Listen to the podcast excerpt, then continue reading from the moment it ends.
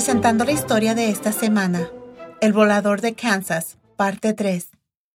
Hijo, eres fuerte. Apuesto a que pesas 175 libras. Consigue un trabajo.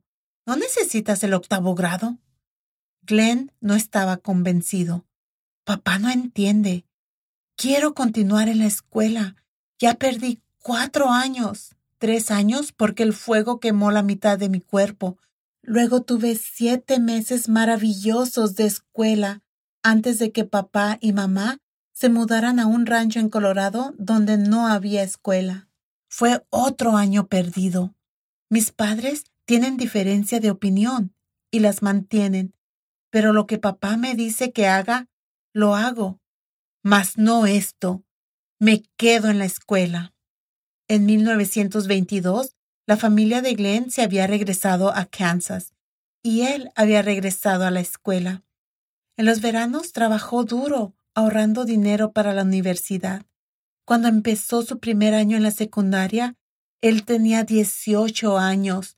Tres años más tarde, se graduó con honores.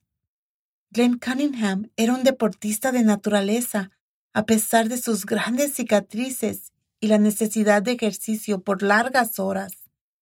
Luchó boxeo, jugó baloncesto, béisbol, fútbol y atletismo. También cantó bien en coros y tocó violín en la orquesta. Su entrenador de secundaria, Roy Barney, compartió, lo elegí para atletismo sacándolo de la sala de estudio y llevándolo a practicar. La primera vez que lo hizo, Pudo vencer a todos en la escuela. El único problema que tuve con él en atletismo era lograr que calentara antes de una competencia. Le tomaba una milla, tal vez dos millas o más, para que los músculos de sus piernas se aflojaran. Glenn tenía un patrón de correr poco tradicional. En aquel tiempo la mayoría de los corredores corrían la primera cuarta de milla más rápido que cualquier otra. Pero Glenn nunca sabía en cualquier carrera que empezaba si sus piernas iban a ceder. Al final de su carrera como corredor, el estilo de Glenn nunca fue empezar las competencias tomando la delantera. Corría junto a los otros corredores hasta sentirse seguro de sus piernas. Eso sería en la última mitad. Luego despegaba y superaba cada corredor delante de él. Doug Crowley, un futuro campeón de boxeo del estado de Kansas, estaba en secundaria con Glenn. Doug dijo, Él nunca pensó que era mejor atleta que el resto de nosotros. Creo que era humilde. Eso era él. Nunca hizo trampa y no tenía respeto por cualquiera que lo hizo. Él entrenó todo el año, si otros chicos rompían las reglas de entrenamiento, se molestaba con ellos. Él a veces no estaba de acuerdo con otros estudiantes, y yo diría que era muy enfático de sus creencias, como en el fumar y tomar.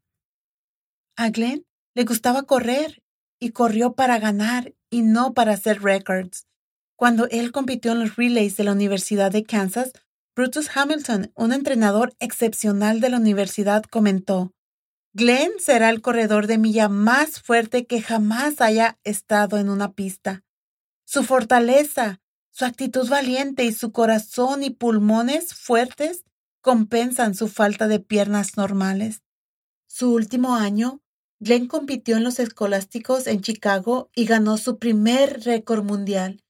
Su tiempo fue de 4 minutos 24.7 segundos, un nuevo récord mundial para los corredores de una milla. Él había abierto con un sorprendente salto en velocidad en las últimas 100 yardas. Soy Elena Gámez por Barbara Steiner. Pronto regresaré con el capítulo final del volador de Kansas.